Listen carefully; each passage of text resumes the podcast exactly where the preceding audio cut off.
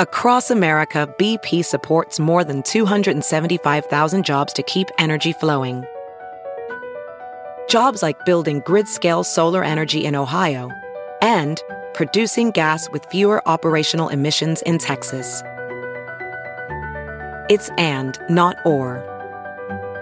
See what doing both means for energy nationwide at bp.com slash investing in America. Here are the ideas that made America great, and here are why my ideas are consistent. I do know, and I think it's very clear from his State of the Union, you are right. The president wants to paint the party as extreme. We have to, given he's doing that, our goal is not to put our chin out and see if he can hit it. Our goal is to actually offer ideas that actually are take problems that are real, that are solvable, and then the policies to address them and why they matter. The biggest issue facing is that the middle class is under tremendous pressure trying to provide the basics of a middle class life, a child's education, the saving for their retirement, and not always be one healthcare illness away from bankruptcy. And if you can address a comprehensive way of understanding that pressure and the way you want to address it in understanding and feeling the pressure that the middle class are under, that is the biggest uh, way we can advance our goals. And it's not an accident that the gubernatorial races we won across the country in different parts, pragmatic governors who said, just pave the roads. All right. Hey, raise your hand if you missed that guy as mayor. Let me see. Wait. Nobody. Interesting. But he did uh he did ride his bike. I just biked around Lake Michigan. How many miles was it, D? Oh, you're looking for how many miles it was. Well, I think he tells us that as well. Hold on here nearly a thousand miles. Oh, thank you. Oh, that's interesting. Hey, by the way, that little bit that he did on the, I guess ABC, I find, you know, it's funny. It's uh, every now and then, Rahm and I uh, see eye to eye on something. So, uh, hour, hour, number two of your Ben Joravsky show is just moments away.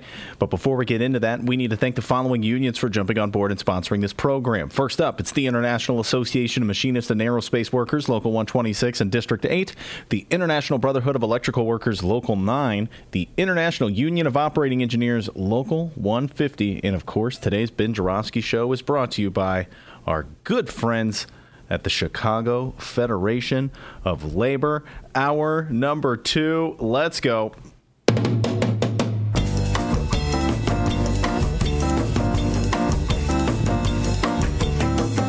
It is Thursday, October 31st. Boo! Halloween and live from the Chicago Sun-Times Chicago Reader Studio on Racine Avenue.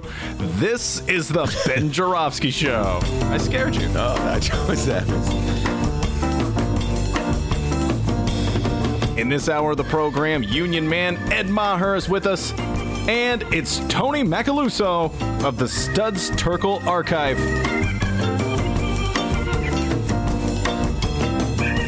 And now your host, Chicago Reader columnist, Ben Joravsky. Ed Maher, Operating Engineers Local 150. We're going to pick that big Ed Maher brain about uh, unions. I already threw the question out to him. He's been feverishly taking notes, preparing his response. How do you get recalcitrant, stubborn union members like me in a union hall to buy into a contract, if, even if they don't agree completely with everything uh, that they read in the contract, et cetera, and so forth? So we're good. And plus a bunch of other issues with Ed Maher. Before we do that, do you get an update? Absolutely. It's uh, uh, the breaking news of the day. It happened uh, a little less than an hour ago. Mayor Lori Lightfoot and Chicago teachers union leaders have agreed to make up five of the days missed during the union strike, putting a possible end to a contentious few months of bargaining and likely sending 300,000 students back to school Friday. Boy, what a few weeks it's been here on the Ben Joravsky Show, huh? it has been. But I tell you what, we've had it a lot easier than those striking teachers. I just got to put that oh, out there. Absolutely. At least it's not raining in here or snowing. Absolutely. You know? If it snows six, uh, if it snows six inches today, what are the odds that they have a snow day tomorrow? and by the way, the that's true, man. It snows. No more school. Hey, might as well just close it down for another day. And it's the end of the week. You know, go to the weekend. And we've gotten so much audio uh, from the teacher strike. We just that was you know that was what we were doing, just playing the audio from both sides, back and forth, back and forth. And uh, I think we may have some new uh, clips to play. Move over, Robert Mueller. That's correct.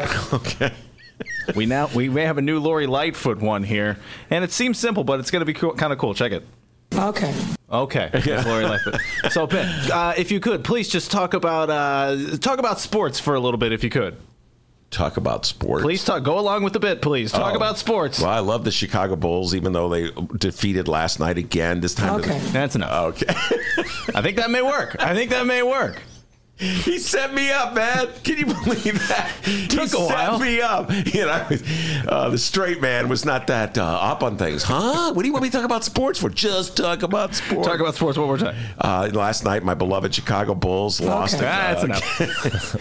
Oh, the Bulls are terrible, Ed. But that, you're not here to talk Well, about the Bulls. We're going to keep you posted here if any more updates become available with the Chicago teacher strike. All right, the teachers cut a deal. We'll get Ed's thoughts on that. Before we do Ed, though, let's uh, use this as a bulletin board.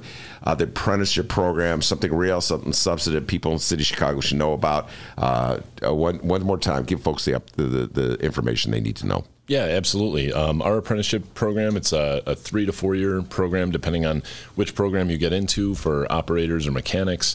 Um, but uh, it's opening through the month of November, so the first day applications will be available is tomorrow. Uh, people can check out www.local150.org slash apply, and it's got all the information. We've got uh, different events throughout northern uh, Illinois where folks can show up, provide a, um, a driver's license, get an application, and apply for the program. The program, um, you know, it's being an apprentice is uh, is a way to get trained for uh, you know a lifelong career and not have to pay any tuition. There's no cost associated, and uh, you learn in the classroom, you learn on the job. While you're learning on the job, you're getting paid upwards of twenty dollars an hour in most industries, um, working your way up to a full you know a full uh, journeyman operator's wage of you know forty dollars plus per hour earning health care, retirement benefits along the way. It's a great opportunity. And again, no student debt. So check it out. It's throughout the month of November, and it's local150.org slash apply. You get paid to learn. Not a bad deal. Get paid to learn. Yeah, we've got we've got apprentices that are 20, 21 years old buying their own homes, and uh, you don't see a whole lot of a whole lot of college grads being able to purchase their own homes, you know, in their twenties. Unfortunately, Uh, well, that uh, it's that's a damn shame. That's uh, the loss of the middle class. Uh, we could talk about that for a long time, and how how difficult it is uh, to get that kind of middle class entree into, you know, uh, just life. I mean. Uh, I don't want to sound like the old timer that I am, Ed, but back in the day, you know, there were a lot of middle class jobs that people could have in the city of Chicago, the bedrock of the city. Uh, and uh, so that's why I'm so supportive of like firefighters and police and teachers. Those are like bedrock middle class jobs. Sure. That- yeah, middle class is getting smaller, and uh, it seems though that people are getting wise to the fact that strikes actually work, um, and that that is a way to bring the middle class back within back within reach and bring back benefits and and things like that. You know, All right. back uh, in the in the Great Recession. Uh, in 2008, 2009, 2010, there were a lot of people. We all know people who, or a lot of us probably um, experienced it personally as well, where you had benefits that were taken away, uh, like matching for 401ks disappeared, or your uh, cost for your insurance went up, or you paid the same amount, but the coverage wasn't as good. And um, the economy got better, but a lot of those things never came back. The benefits never came back. So, in some industries, that's where we've seen people going on strike um, to get those things back, and they've been doing so pretty successfully. All right, let's talk about that. Uh, strikes actually work. What do you mean by that? I mean, w- what we saw, for example, I'll use the the General Motors strike that uh, that just wrapped up. After the Great Recession, they did something. They implemented uh, what's called a two tier wage structure. So everybody who works here right now is going to be on this higher wage, higher benefit, um, you know, path. And anybody that we hire after today is going to start off, you know, a, a lot lower and like lesser benefits, et cetera. And there's no way to, there's no plan to like blend those two together, right? So if you are a like a higher tier employer employee, it costs more money. You're making more money, um, and your benefits are higher. So the employer is generally going to find ways to fire or um, eliminate jobs of those higher wage employees and replace them with newer, younger employees that are making you know half or seventy five percent of the wages and benefits. So it's it's a terrible plan. It's something that we see all the time with employers, and it's just a non-starter in negotiations. You're you're essentially creating a low wage workforce to, to compete against your own members. So, one of the biggest things that was accomplished in the GM strike that just recently um, ended was they eliminated the two tier wage structure. And I think within four years, anybody who's on the lower tier is going to work their way up um, into the higher tier. And I mean, I think some of those people make about $20 an hour, and the higher tier is around $40 an hour. So a lot of those lower tier workers are going to find their way into, you know, doubling their pay over the next uh, four years. And it, um, I mean, you think about it.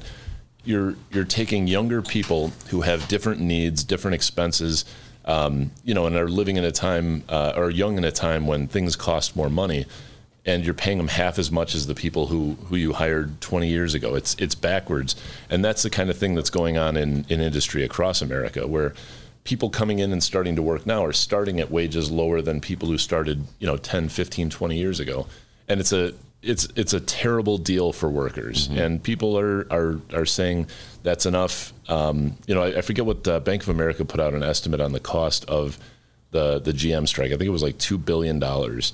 Um, so the workers had enough. They had a plan. They their their union thought that they could get something done, and they went out and they did it. When you say the cost was two billion dollars, you mean that was the cost of GM? Yeah, that was the GM cost of uh, of shutting down essentially for the for the duration of the strike. Two billion dollars, and so what, talk a month. They were out a month. Uh, how did they? How did the union keep it together for a month? I mean, I think that the union has to has to know exactly or roughly what's achievable. You've got to manage the expectation of your members. Um, that's a very important thing, and your members have to understand what the goals are, what you're actually trying to accomplish. Um, because if that's not clearly communicated, it's tough to come back with a deal um, that's not met with what about this, what about this, what about this. You've got to know what you're what you're out for what your priorities are and uh, and go after that. And then if you can get something that matches that or is close to that, then you've just got to uh, take it back to your members for a vote. So that managing the expectations. All right. So like, uh, I I, start, I set you up when you first walked in. Yeah. I saw you and I had that question because they come to me. like teachers go, Ben, you think this is a good deal? Like I get these phone calls from teachers I know. You know me, I haven't even read the fine print. And my first reaction when I start reading it is, oh my God, this is legalese gobbledygook mm-hmm. that a couple lawyers cooked up. I I don't even not quite sure what it means. Uh, so how do you convince a person like me who's skeptical? That this is actually a good deal, or maybe it's not the best deal, but you should sign on it to anyway. What do you? How do you convince them of that? So I'm a little bit soft on the final details of, of what they uh, what's being offered by the city and what the real intend, um, intentions of the, the union were, what their actual you know um, goals for for wages and things like that are. But um, you bring people in, and if they're unhappy with the amount of the raises, you've just got to go back to what the goal was, um, what was actually achievable, and then remind them that if this isn't a good enough deal, the alternative is to continue the strike. And if if it's truly the the last best final that the city had, the strike can go on for quite a while. Um, so when a when a sometimes an employer will come in with a final offer, uh, this is the best we're going to give you, and the union knows that this is going to get shot down by the members. You know, it's like okay, we'll we'll take this back, and the strike's going to continue. Um, but otherwise, I mean, the union is in there. It knows essentially what it's got to get, what it's got to achieve to get a majority of its uh, bargaining committee or its members to um, to approve it. So last night they had a vote, and uh, I think it was, I, I want to say it was roughly 60 40, mm-hmm. uh, somewhere in that neighborhood, um, that, uh, that the body voted to approve the deal, I think on the condition of uh, make-up days for all the days that they were on strike. So if you were, I mean, it, the Chicago Teachers Union is a pretty unique case because, um, you know, I, I've talked to you before about the decision to go on strike. A lot of folks who don't have experience with this will say, yeah, union will just go on strike for no reason. It's not really the case because you're talking about workers who are going without pay. They're foregoing their their salaries. Um, you know, taking money out of their household to fight for something bigger. And people won't just do that unless there's a very good reason to do so.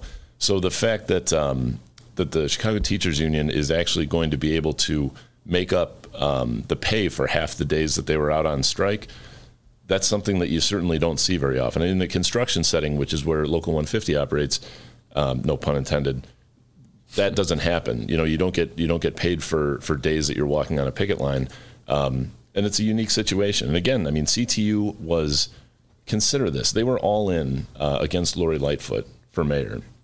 Lori Lightfoot gets elected, and they said we got to have a contract, or there's going to be a strike. From an outsider's perspective, you might think that's not the strongest hand to play, but they went on strike, and from from what I've seen, it appears that they've accomplished many of their goals and, and done some some pretty interesting things with, uh, you know, creating a fund to address overcrowded classrooms. Um, you know, I, I went to a little Catholic school and I remember I had the same class basically from kindergarten to, to eighth grade, and it was like 15 kids, you know. And uh, I've got a, a nine year old, and she's in third grade, and these classes have been between, you know, 23, 25. It just seems like a big classroom, but I can't imagine what it's like to see a class that's got 35 kids, um, you know, and it, so, so trying to trying to go for a contract that pushes for not only things for the teachers themselves but for the conditions of the students you know, uh, I think that that's uh, it shows an additional um, aspect of going on strike that's beneficial. You know, you can go on strike for wages and benefits and work rules and things like that, as you know, that's what's traditionally done. But um, over the last few years, we've seen uh, public employees and teachers going on strike for, um, you know, for things that are good for uh, for the people. Mm-hmm. You know, I think in I want to say it was West Virginia, maybe. Um, yeah. The teachers went on strike and they said that they wouldn't go back until there was a 5% increase for all public employees, all state employees. Um, so, I mean, that kind of solidarity, people responded immediately with, what? Mm-hmm. But they got it done.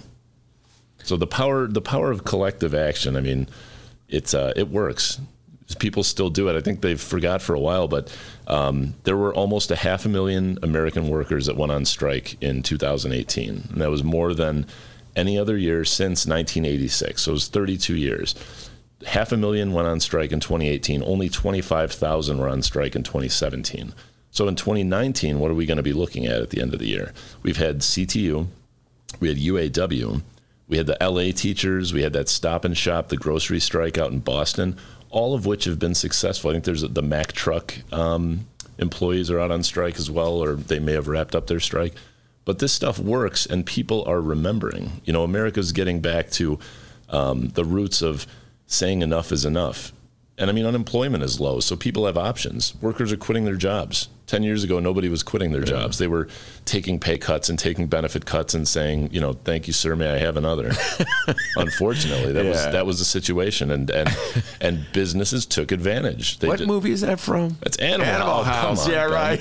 I just, thank you, sir, may I hit that in the initiation. That might be the best acting Kevin Bacon's ever done. Yeah, yeah. Uh, I, I know, he's pretty good in that movie, The Flashdance. But anyway, let's not get it. cool, man. Uh, no. Hey, wait, hold on. Got my cool shades All on. Right, that. keep those on. Right, cool. We'll take them off. Uh, so, uh, so what lessons when you what lessons do you think local unions are taking? I mean, you guys are studying this teacher strike. You're not just some disinterested observer. It's like you're looking at what they did, how it went down, how it played in the media, uh, how it played in the streets, and the end result. What kind of lessons are you drawing from it?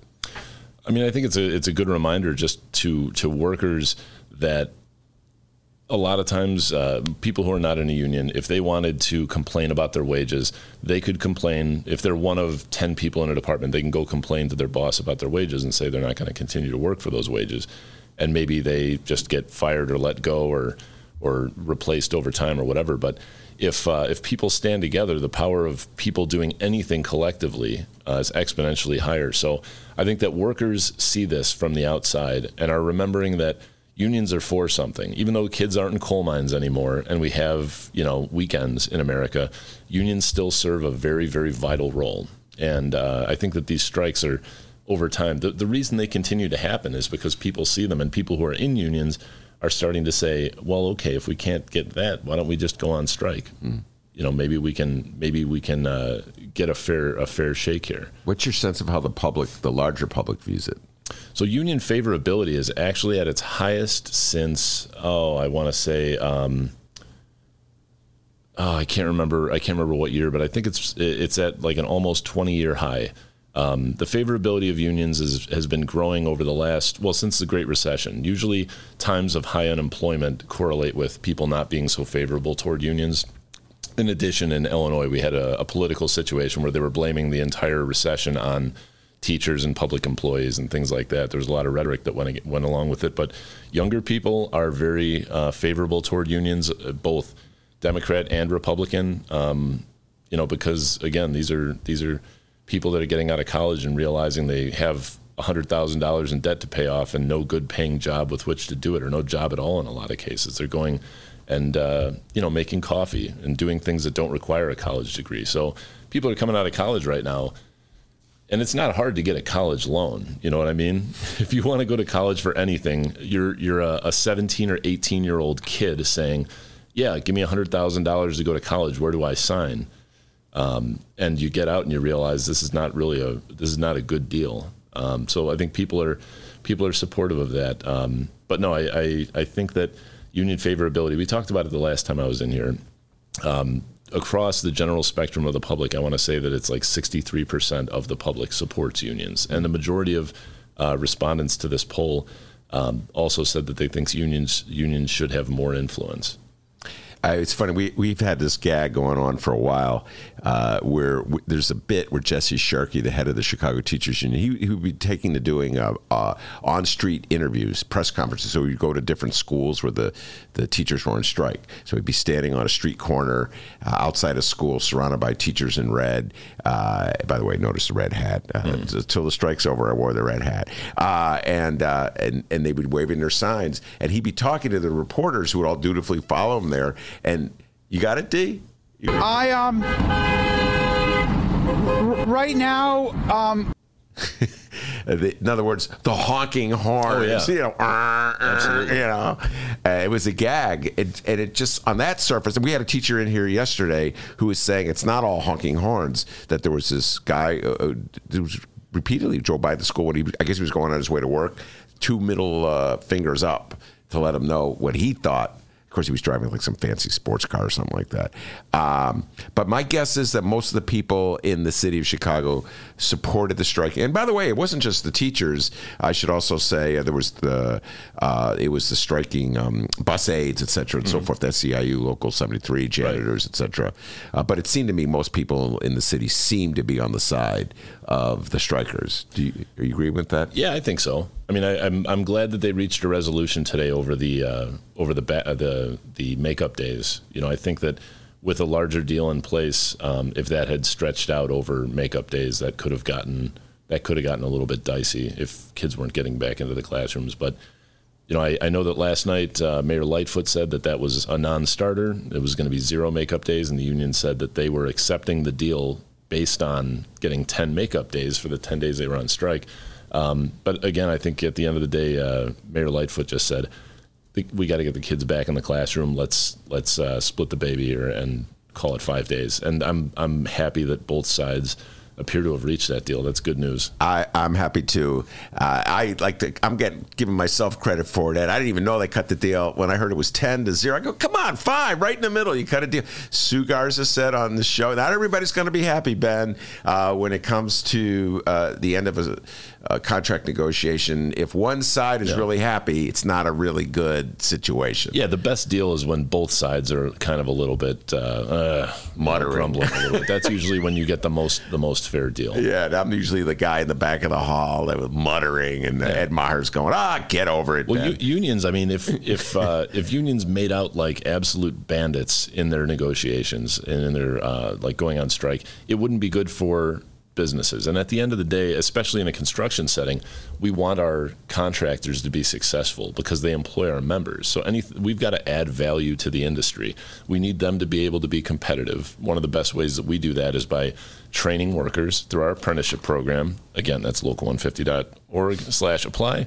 But um, when if we want them to to pay these wage increases and for these these great benefits that people in other parts of the country simply don't have anything close to, we've got to be worth it. We've got to be the best operating engineers or electricians or plumbers that a contractor can find and make it so that if somebody drives up from Alabama or Texas or whatever and offers to do it for 10 bucks an hour cash no benefits that it's a better deal to pay a union worker a lot more money so um, you know, you, you, you can't have one side making out too well over the other side. It's just it's not good for the sustainability of the industry, whatever industry that is. Uh, amen to that. All right, let's uh, shift gears a little bit. I uh, gave you an assignment when you came in uh, to think about this. This has been on my mind. Pretty much everybody in the who comes in here, I've asked about it. Uh, I we use Facebook all the time mm-hmm. to promote articles, shows, what have you. Uh, I feel uh, I I don't like doing it, and I'm just going to confess it. I feel like I'm held captive. Uh, it's it's like a pirates market that's controlled, as my old friend my Norm would say. It's like uh, Mark Zuckerberg is like a gangster, man. He's got you. Mm-hmm. And uh, so the whole issue, which has been uh, in the news these days, was that there was a hearing in Congress about it last week. Uh, AOC, Congresswoman uh, Ocasio Cortez, uh, was really going zeroing in on Mark Zuckerberg. The issue uh, of Facebook taking and promote putting lies on on Facebook, allowing lies, po- political ads as lies. It could also be anti-union ads yeah, for that issue-based ads. Issue-based ads. So, what's your general thought on this? I mean, this is a tricky situation. Uh, it, it, really is. I mean, I've heard, a, I've listened to a lot of podcasts where you hear, you know, guys like Jack Dorsey from Twitter talk about the procedures that are um, that are in place to to try to take negative things or untrue things off of social media. But in, in, unless you have a workforce of people that are fact checking and really examining every group, every post, every ad, um, you're not going to be able to take misinformation out of social media, and it's a that's a huge problem. I mean, that is a huge problem.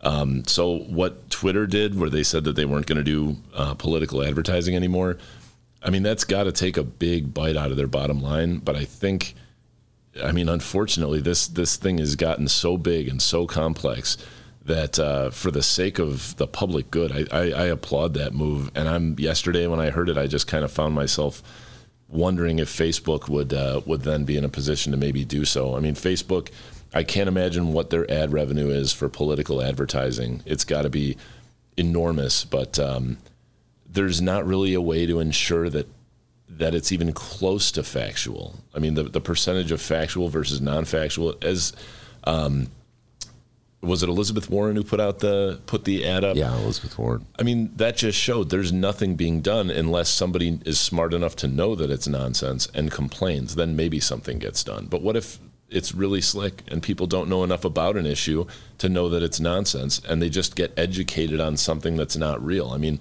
that's how um, that's how you make make issues out of things that don't exist. You know, ask Russia, ask the Republican Party. Uh, they've been doing this for for decades, and Facebook's made it a lot easier to do so.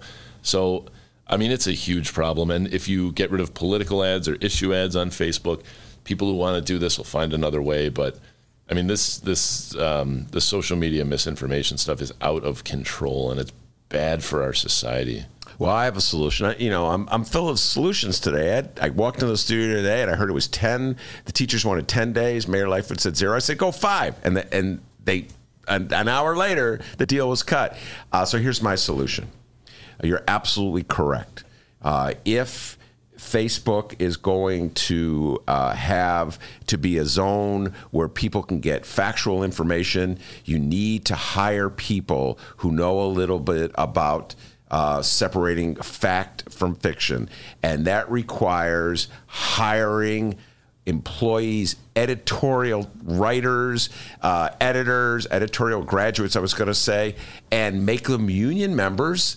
Give good jobs with good benefits. So, okay, maybe Mark Zuckerberg doesn't make $10 billion this year. You know what I mean? Maybe he has to spread it around with the person who fact checks the ad but they have a little a greater sense that it's factual and they're not contributing to the utter ignorance of America. I'll say the amount of fact checkers it would take to actually make it effective, you could eliminate unemployment, and, uh, and you'd probably start pulling in immigrants from uh, from outside the country as well to give them jobs because it would. I can't imagine the amount of people that it would take to actually effectively do this. We may then have a, an apprenticeship program uh, in journalism like uh, you have uh, with your union. One more time before you go, give yeah. folks the information they need uh, about the apprenticeship program. Yeah, come uh, check out Local 150. You can learn to operate heavy construction equipment, fix it, uh, or uh, you know test construction materials, you can go to local150.org slash apply. Uh, we're accepting applications or distributing applications throughout the month of November.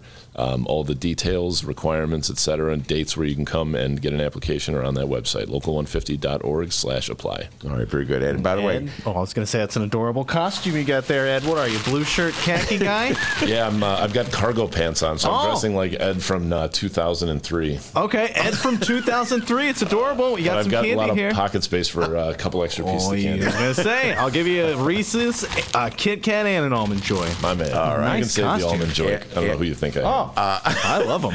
Uh, and I'll get just rid give of you your assignment for the next time you come in. I think The Irishman will be out by then, which is Martin Scorsese's new Yeah. movie. It's supposed to be excellent, uh, and it's got some Jimmy Hoffa stuff in it. I'd be, I'm obsessed. That's a minor obsession. I don't think we've ever discussed on the air. So maybe um, I'll make you watch it, and we could talk about it.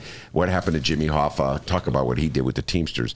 Uh, you say what you will about Jimmy Hoffa, but the man knew how to build a union. If the movie's as good as the book, I heard you paint houses, then Yeah. uh, I think everybody's in for a treat. So Have- I'm, have I'm you read the book? it. Yeah, it was a great book. I read it, uh, you know, 10 years ago when it came out. Yeah, I don't know. I mean, hitman. who knows if it's all true or not, but it, it, it was a hell of a read. Yeah, no, it is like God. You're the only person, ever the person in the world I've ever met who read the book. Yeah, I. Uh, I it's do about a hitman. sometimes read. No, but I mean that particular book. Anyway, Words uh, on paper, uh, right? It's a good thing. it is a good thing. Ed Maher, Yeah. uh, speaking up for editorial uh, people everywhere. Words on paper, it's a good thing. Thank you so much, Ed. Uh, we have uh, Tony Mac- Macaluso standing on deck. We're going to bring him on when we return. Jesse, what are your thoughts on on the Tribune editorial that says you overplayed your hand on? I I mean, the Tribune has been terrible on every question around. You know, they you know they basically. Um, um, taken an anti-CTU position for the last 25 years, and I don't see why they should stop now. Um, it doesn't have much credibility with me what the Tribune says. It's Chicagoland's adult entertainment playground. It's the world famous Admiral Theater, 3940 West Lawrence Avenue. The Admiral is homegrown from Chicago, and it's the most conveniently located club in all of the city. 15 minutes from the O'Hare Airport in downtown Chicago Loop. Voted Chicago's best strip club, the Admiral has showgirls galore and a variety of entertainment shows. The world famous Admiral Theater, open every day from 7 p.m. to 6 a.m. 3940 West Lawrence Avenue. For events, showtime, and other information, visit AdmiralX.com. Must be 18 years of age or older to enter. It's Chicagoland's adult entertainment playground. Hey, it's football season, guys, which means that the best sports reporters in Chicago want to offer you, yes, you, the listener, an exclusive deal on unlimited digital access to all of the stories you love. That's A L L, all of the stories that you love. The Sun Times has always been your go to source for sports. That Sports Saturdays real cool. And now the Chicago Sun Times is a proud partner of the Chicago Bears. Don't worry, Ben, I'll take care of it. Ready, set, 2020, hut, hut. Don't miss a game this season. Get all the big plays, scores, and stories from the Chicago Sun Times. For a limited time only, you can lock in our lowest rate yet, only $29.99 for a full year of all of the news and sports that you need to know. $29.99 for a full year of unlimited access. You can't do better than that. Take advantage of this exclusive deal now at suntimes.com forward slash Ben. That's suntimes.com forward slash B E N. Welcome back to the B.E.N. Joravsky Show, live from the Chicago Sun Times. Uh, yes, we are live uh, at Tony. You know, every Chicago podcast needs a correspondent in London, and uh, we have one. Yes. He's- I've got I've got slightly sad news for you. I'm actually in the north of England in Yorkshire, in the working class Oh. town of Leeds, up You- near Manchester, Liverpool. So oh my God, I- worlds apart in terms of culture. That's I, I never leave the city of Chicago, so to me it's just London. But Yeah. you're right; it's there's a whole country there, out, uh, not just London. And by the way, Tony, every time you come on the show, you get more of a British accent. Oh no. Hello, mate. Yorkshire accent. Yeah. well, my son is 11, so really waiting to see what's going to happen to him if we stay there for a few years. Is he? Does how many years has he been living there? A year and a half. And is he just hello, Dad? Is he speaking with a British? He's fighting it. For He's now. fighting it. Uh, do you have an update before I bring Tony on? Um, well, I'm just going to hit refresh here. Uh, as everybody knows here, as the show was going on today, looks like the CTU and the city of Chicago have reached a deal. Classes will resume on Friday, and no updates on that. So Find us on Facebook at Benny J Show, B E N N Y, the letter J Show. Give us a like, follow, share, review, whatever you want to do. Back to you, Ben. All right, Tony Macaluso. I've been saying all along you're uh, with the Studs Terkel Archive. Uh, is that a correct way to identify you? These days, I am the visiting scholar with the Chicago History Museum, Studs Terkel Center for Oral History, which they own Studs Archive, the museum. So it's correct. Oh, thank you, Rob. Yeah. So Uh, there Robert is. Mueller. Uh, so, all right, I know this sounds bizarre, but uh, you know, there's some youngsters out there who may not know Yeah. who Studs Terkel is. Uh, so, explain Studs Terkel to millennials. Okay, this is 30 seconds, 45 seconds, how about? Okay. Studs Terkel in 45 seconds. Well, first off, the guy was born the year the Titanic went down, and he died three days before Barack Obama was elected. Lived to be 96 years old, was, still is, I think, walking around Chicago. To me, the embodiment of everything that I love about Chicago. The born storyteller had a radio show for 45 years, had a TV show, and wrote 14 oral history books that basically put the idea of oral history on the map and listening, talking to common, ordinary, working people. And he's, as I've found as I've traveled outside of Chicago and outside of the, the United States, he's beloved in England, he's beloved in France. They know him in China. There's a whole series of Chinese history books inspired by studs that came out starting in the 80s.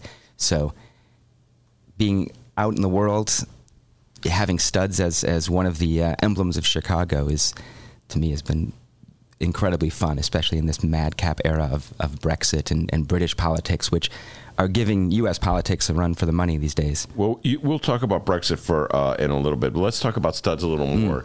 Uh, Studs Terkels, yeah, he uh, for years and years had a show at WFMT here in Chicago, would interview people, and that uh, those interviews. How many years of interviews? About thirty years of interviews, or 45, 45 years. 1952 to 1997. So they go back to 52 Yep. the interviews in the archive.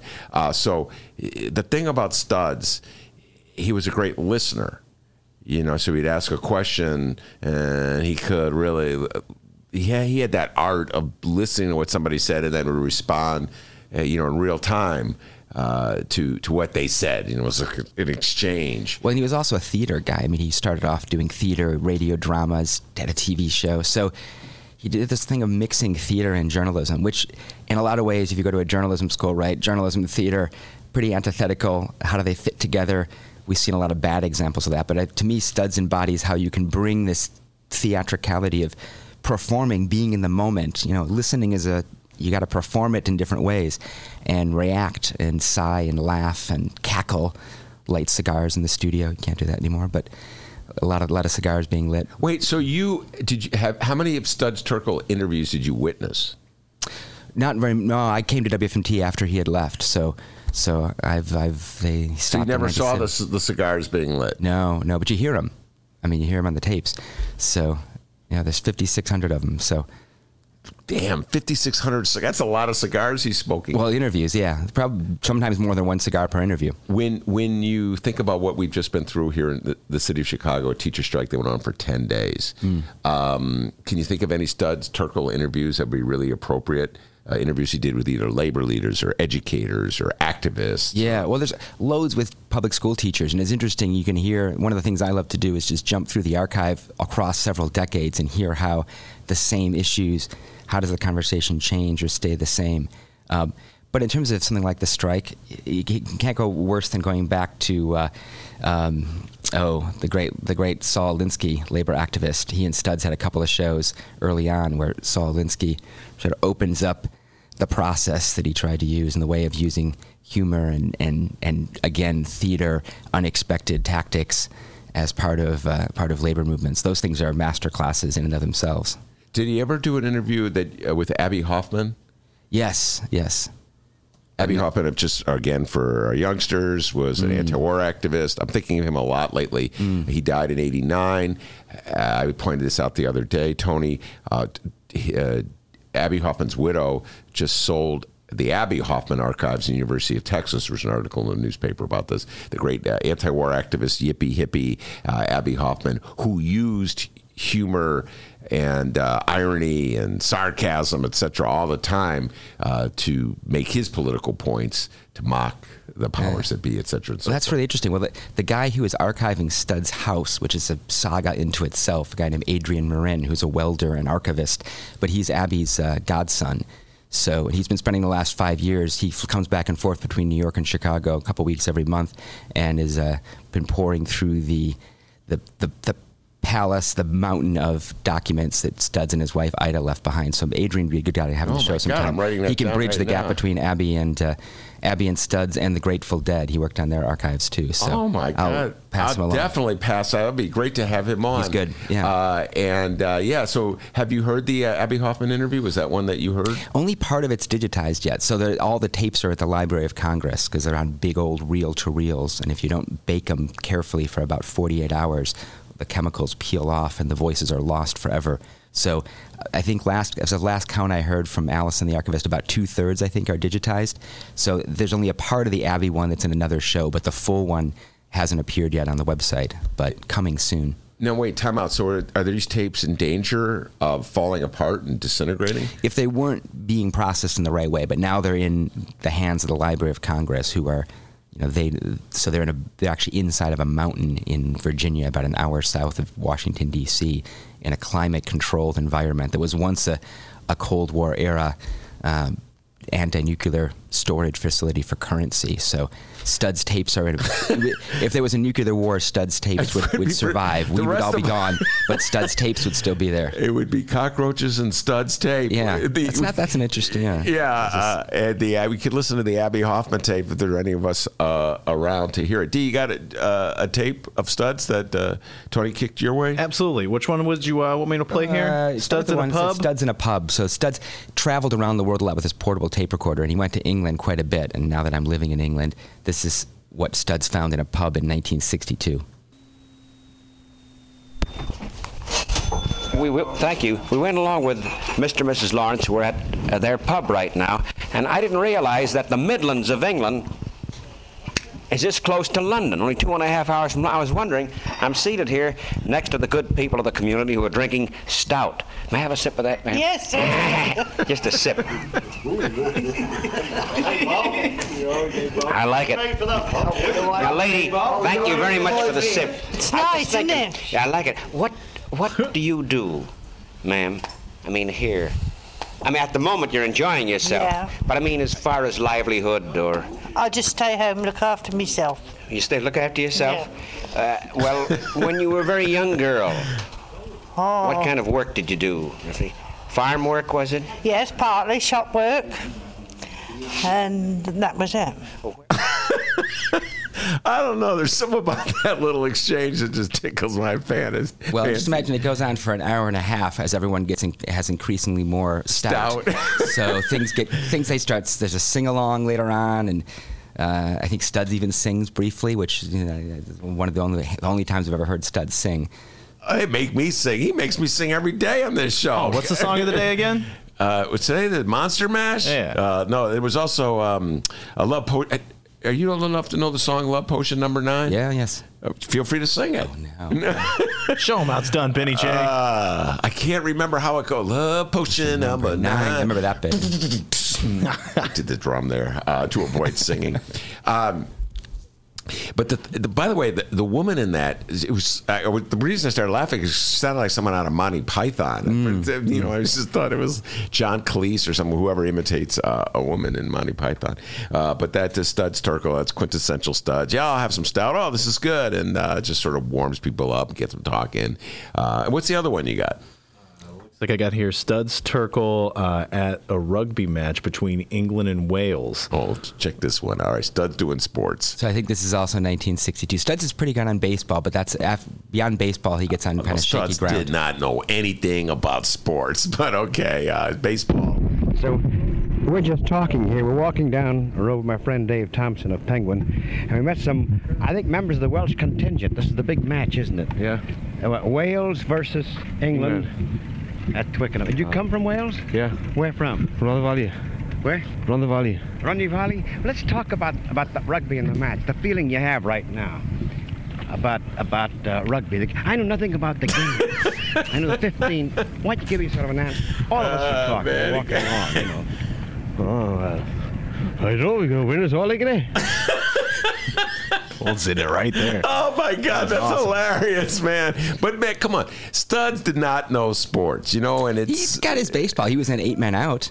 yes, he was in a very Hugh Fullerton. yes, he played Ring Lardner, as I re- no, he did play he, Hugh, Full, Hugh Fullerton. Yeah, because Hugh uh, Fuller- John, Sayles, plays was Ring Lardner, with right? Yeah, right, yeah, right. yeah. Good memory.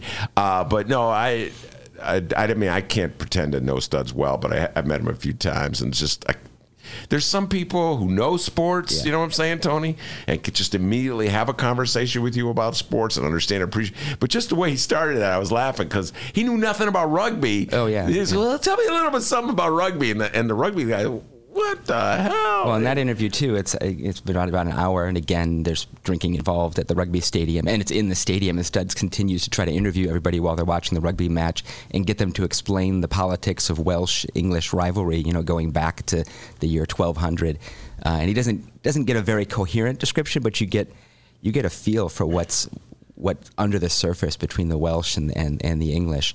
Which has been there for years and years. All right, we're going to take a break. We'll come back with Tony. We're going to get an update on what's going on with Brexit. He's our correspondent in uh, England, not London, in England. He's going to give us a Brexit up, update. He's also going to tell us what people in England think about uh, the United States, the politics here with President Trump and the impeachment, and maybe even the city of Chicago and its teacher strike. We'll be right back after this. All right, podcast fans. I'm assuming that's you because you're listening to a podcast. Am I right? The Sun Times political web series, The Fran Spielman Show, is now available as a podcast. The Fran Spielman Show features weekly interviews with lawmakers, journalists, and others who are shaping our city. Guys, Fran, she holds nothing back. She goes deep into City Hall to bring you the real scoop on Chicago politics. And right now, that's NOW Now. You can listen to her show on all of your favorite podcast apps, just like this show. Head to City Hall with Fran and get even more great political coverage from the Chicago Sun Times.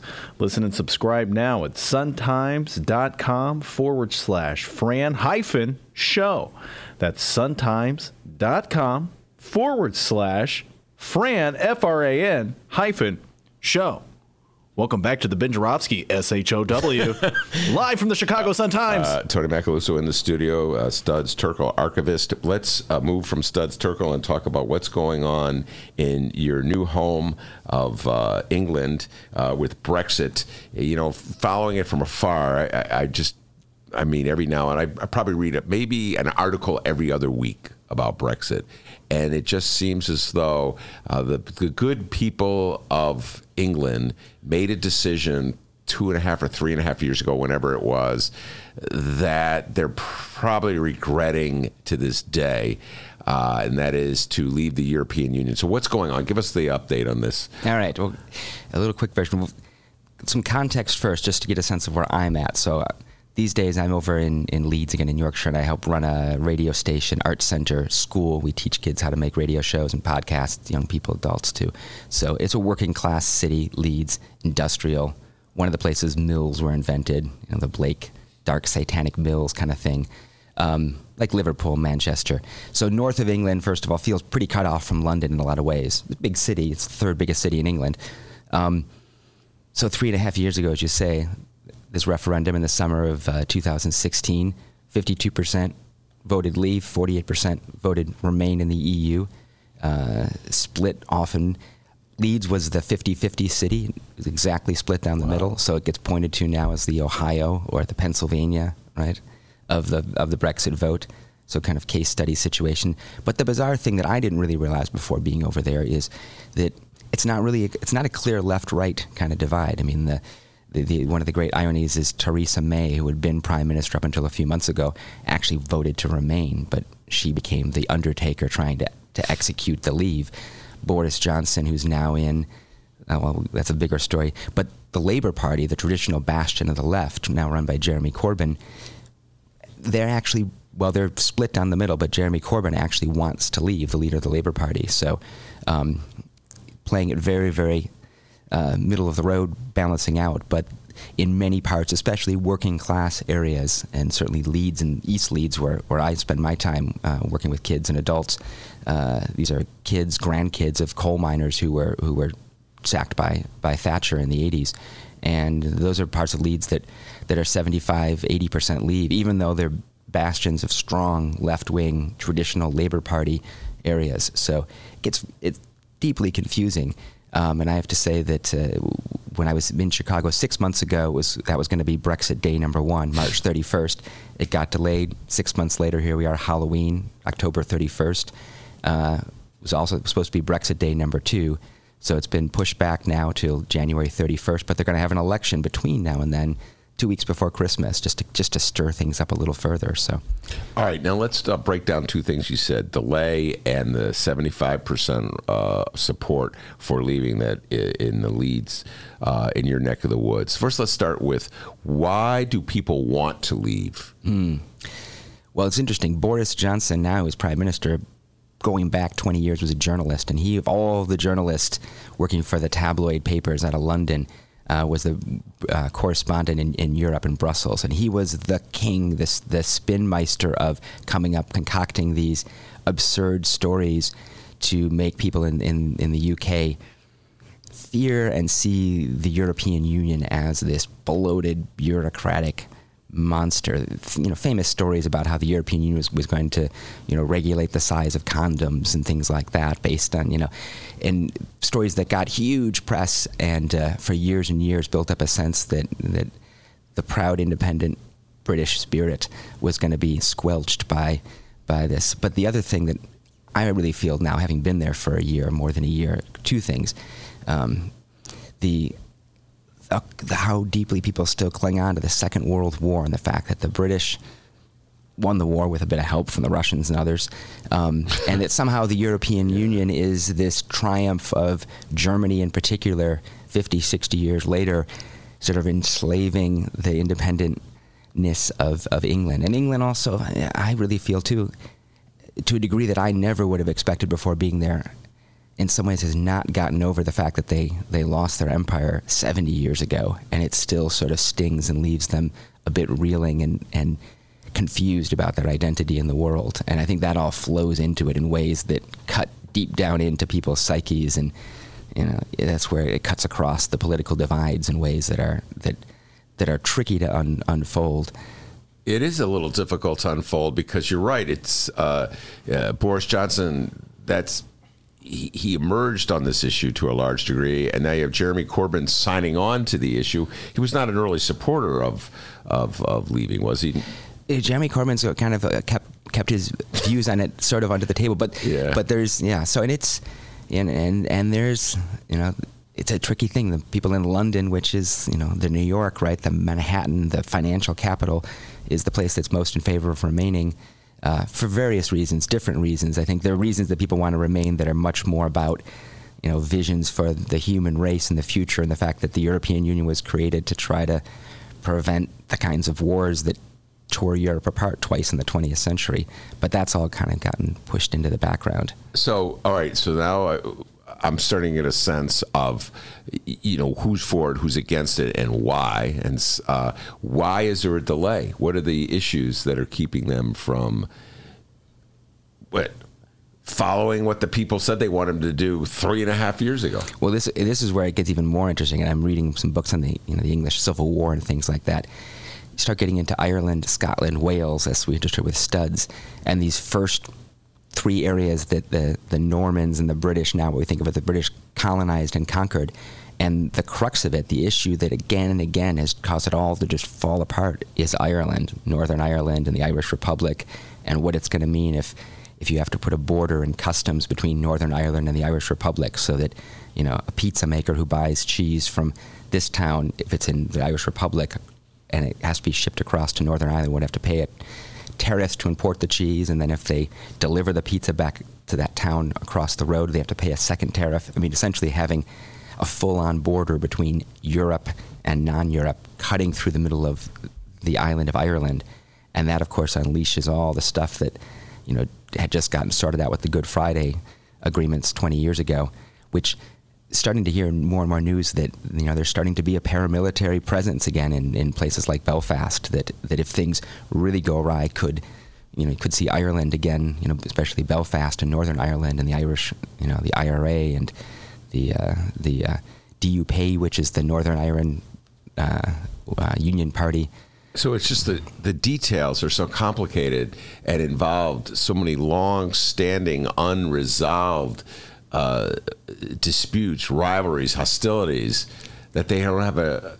There's not a straightforward way to pave it over. Yeah, and and I think a lot of in this, you know, we were just talking about Facebook and fake ads, and, and in this era of so so many flies have been fed into the process over the three years and in the years leading up to it, that now wading through that giant pile of of falsehoods that have been floating around in social media, I think everybody is just has a massive case of vertigo in many cases. I mean, I find people who who study this stuff much more deeply than I, you know, academics who I know and things who have really struggled to to pull these things apart. So, given that you helped solve the teachers' union agreement, making the ten, the zero to ten to five, and had a solution for the Facebook ads. So, if you got any ideas for Brexit, I'm I, happy I to- don't. To, bring I, them I have to study it. Uh, I, I have to study a little. Listen, I have the perfect solution to the Facebook thing. It just requires hiring journalists. And uh, now you got me on my favorite thing. But Mm. Mark Zuckerberg just wants to take advantage of journalists. So he just wants to take the work that journalists do that somebody else pays them to do and sell ads against it. Hmm. He doesn't want to actually have to pay journalists to do work. So I got the perfect solution for him. He's just got to dig into that wallet of his and pay some journalists to edit the propaganda that po- politicians put on his his wall and stop complaining about it and man it up and pay the money. So I've resolved that one. Well, I'll go out on a limb and say that I think a lot of the problems with Brexit, and I'm biased on this because I'm, I'm a journalism nut and I've loved papers and so forth, is is again the lack of good journalism, and part of it is you know the BBC, which is for you know for decades has been seen as this kind of pillar, this model of state-funded journalism, but the BBC has been really taken to task for being too timid around Brexit because they not wanting to offend the Tories and, and the right wing and the various uh, parties in favor of Brexit because they've historically been accused, a bit like National Public Radio and public television here, of being biased to the left. And so they've overcompensated in many ways. And I have to say, watching the news, watching and listening to the BBC, I found it maddening how um, poorly they seem to explain what the issues of Brexit uh, are and were. And more and more, you really hear and, people making the critique that the BBC has massively failed to educate, and leading up to the referendum, especially, what the consequences might have been. I will recommend uh, the Guardian newspaper for people here who want to dig into Brexit, which, which is free online too. They're one of the few papers that have managed to to build a, a donation model that's really been successful and good, generally speaking, pretty solid journalists. So. All right, check that one out. Yeah, I uh, they're playing the refs uh, in England just the way they're doing it here in the United States. The the right has been very successful at this. I see out here with the teachers union, uh, the teacher strike. You know, you complain uh, so much about uh, the left, the supposed left bias of the press that the press bends over backwards uh, to show they don't have a bias, and so they end up having a bias for the right. Yeah. Uh, and that's that's seems really clear in the case of Brexit that especially especially before the vote because no one thought it was going to win. People it was, it was a bit like the presidential election here in 2016. People thought for sure it's never going to win. Maybe it might be it might be 55-45, but it'll be a comfortable enough margin. So there was a real lack of diligence, I think, on the part of the press. What analogy would you give uh, to what's going on in this country that get people to understand what Brexit is? I mean, would it be the election of Donald Trump, or what political analogy would you have that really would uh, illuminate what Brexit's all about? Yeah, I think it's also uh, related to the election of Trump. Let's say maybe it's an and it's an idea that somehow you can go back to some fantasized version of the past, and that somehow you can reclaim that, whether it's a white picket fence in a homogenous town in American society, or some kind of again glory of you know the British Empire at its height a hundred years ago and before the outside world somehow, according to the to one view, I think contaminated a certain purity of British culture, and I think there's some of that definitely underlying Brexit. In both cases, there's a there's a nostalgia for something that really never quite existed, and when it, when it did exist, it was certainly not not the mythological, the Downton Abbey version of, of England of you know uh, that that, that I find really. Do you watch Downton Abbey? No, I've never seen it, and.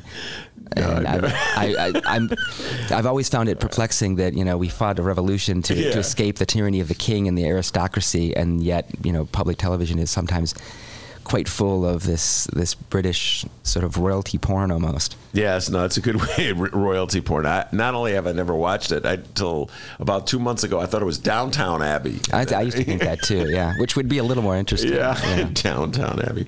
Uh, all right, so now let me ask you this: What's the view of Chicago uh, from uh, England? Okay, there's, it, fits, it splits into a few really different categories. So if you meet people, say, over the age of 40, uh, and they have any inclination around music and so forth, they just want to start talking about the blues and Muddy Waters and jazz and jazz scene and Louis Armstrong. Know, massive interest in that, especially in the north. That was Big Bill Broonzy, who was of Palace Studs, spent a lot of time touring around the north of England, and that's kind of helped kickstart what eventually led to rock and roll. First it was skiffle and then rock and roll. So people who know that history absolutely see Chicago as the place that sort of fed in in a key way to to this music renaissance in England, which is great fun to talk about because it's the side of Chicago that I know and love. Um, but then the other end of the spectrum, I was teaching a bunch of 13, 14 year olds when I first came to this radio station, and one of them raised their hand and said, I just got it. They said, You're not from around here, are you? Based on my accent. And I said, No, where do, where do you think I'm from? And first guess was Ireland? Like, no, but, but interesting in a way when you know Chicago history. Then it was Scotland, then it was Scandinavia, then it was Switzerland. They were on an S's kick. Then even they even guessed Thailand. Finally, one said Canada. It's like, okay, you're close. And the next guess was Mexico. It's like, uh, you, You missed, missed something something, in the in the middle middle. there. But then where it got really interesting, I said, okay, it's the third biggest city in the United States. It's where it's famous for skyscrapers. Barack Obama came from there. Michael Jordan, Al Capone, pizza, all the stuff you Yeah, you know yeah. trigger it. And these 13, 14 year olds were completely blank, confounded. Uh, finally, they guessed Texas. It's like, no, it's not a city. California, no. Michael Jordan's from Texas. Yeah. How dare you? But but what was interesting is to these kids, and you know, not to me, I mean, they're great kids, and I love them, and so if, if they hear this, apologies. But they, their sense of geography, and particularly of, of anything outside of Los Angeles, New York, maybe one or two other places, Orlando, Disney World, but. But Chicago was a total cipher, which makes me think that you know, choose Chicago has has some work cut out for it still to get Chicago's reputation. I would say so. When you finally told them you were from Chicago, what was their response? they were kind of puzzled. They were like, "Is that on the ocean?" You know, this kind of thing. So now this may be an indictment of the English school system and geography as well. Man, but- things have fun. That's what happened when they uh, voted to leave the European. That, that's the that's the yeah, that's Brexit right there. These kids don't know Chicago. Back in the old days, they knew Chicago. Oh, we got an email here. This is from England. Uh oh. Someone weighing Someone's in. on the side. Uh, wow, that's that's that's staggering. You know, the uh, I remember when Harold Washington, back in the good days when Harold Washington was mayor of the city of Chicago, Hmm. he was very. He'd always tell the story, and he, would- yeah, and it used to be that people heard Chicago, they'd say Al Capone, bang, bang, bang, but now they go, how's Harold? You know, and Yeah, he yes, come yes. To, in his, he'd come to symbolize uh, Chicago in the minds of many people. So people don't have a, an impression of Lori Lightfoot. Not Uh, yet, although I, I sent about a whole bunch of emails after the, the events earlier this week, so I'm doing my part to uh, get people up on Chicago politics. So What, what? How do you feel? Uh, which side would the Brits be on in the in the uh, teacher strike? the teachers' strike, that's interesting. Um, well, let's see. I, I mean, the the people that I hang out with would, would be very much in favor of the teachers. I think there's no question. But there, the privatization of all sorts of things, the British school system, which I didn't realize, is is rife with academies, for-profit academies, uh, especially in the working class neighborhoods. So in that sense, come back to Chicago and realize how protected public schools are comparatively. I mean, there are some charter schools around, but the academization of schools and all these private, again, London companies that come in and, and buy up the, the failing schools and, and run them in a fairly militaristic way, I've got to say. We do a lot of work in schools and go out and, you know, meet kids and tell them about the radio station and things like that. And, uh, yeah, so there, there's they've they've lost a lot of battles in these cases. I think that, that labor, which was so strong there for so long, is is pretty back on its heels right now. So there's some value to this. Is where again Studs is helpful, kind of spreading the the word about things from here. Well, my guess is based on what you said, uh, a lot of voters in uh, London would be on the side of Lori Lightfoot. but a lot of voters in Leeds would be on the sides of the Yeah, I think that's a safe. Yeah, that's a good. Uh, and uh, so the people in Leeds would be the ones honking the horns when they see the striking teachers, and the people in London would be the ones flashing the middle finger uh, when they see. And there was very few. I, I don't want to exaggerate. We had a teacher in here yesterday, and Anita Buchanan, was talking about this one particularly obnoxious uh, rich guy in a car drive by and flip the bird to them. Um, I was out with my son's old. He went to Goethe School in uh, Logan Square, or Goethe as it was called for many years, but now it's got, now it's come back to Goethe. Did- wait, time Um, out. Do people call it Goethe? They actually do They- the correct. Well, in the past five years, it started to shift. They were still calling it Goethe. Goethe, when, when we Goethe, started, yeah. yeah. But we went out with the teachers down in Milwaukee Avenue, Milwaukee and Western, and I have to say that, that the cars were massively supportive uh, during the rush hour commute in the morning. I mean, come on, folks. If you're not honking your horn on the side of striking teachers, you got no heart. All right. Now I realize Chicago Tribune's editorial board has no heart, but they don't really represent the city of Chicago. What? I forgot the name of the banker in uh, "It's a Wonderful Life." Do you remember the name of the banker? Oh, Jimmy Stewart's, yeah, boss. Jimmy Stewart's the the harumph. That's uh, the attitude of uh, the powers that be. All right, Tony, thank you very much. And uh, you're our uh, British correspondent, not London correspondent. You're a British correspondent. You're a correspondent in Leeds. Every Chicago podcast uh, needs a British correspondent. So Here we thank you for doing that job. Appreciate it very much. Henry. What? That was the banker's name.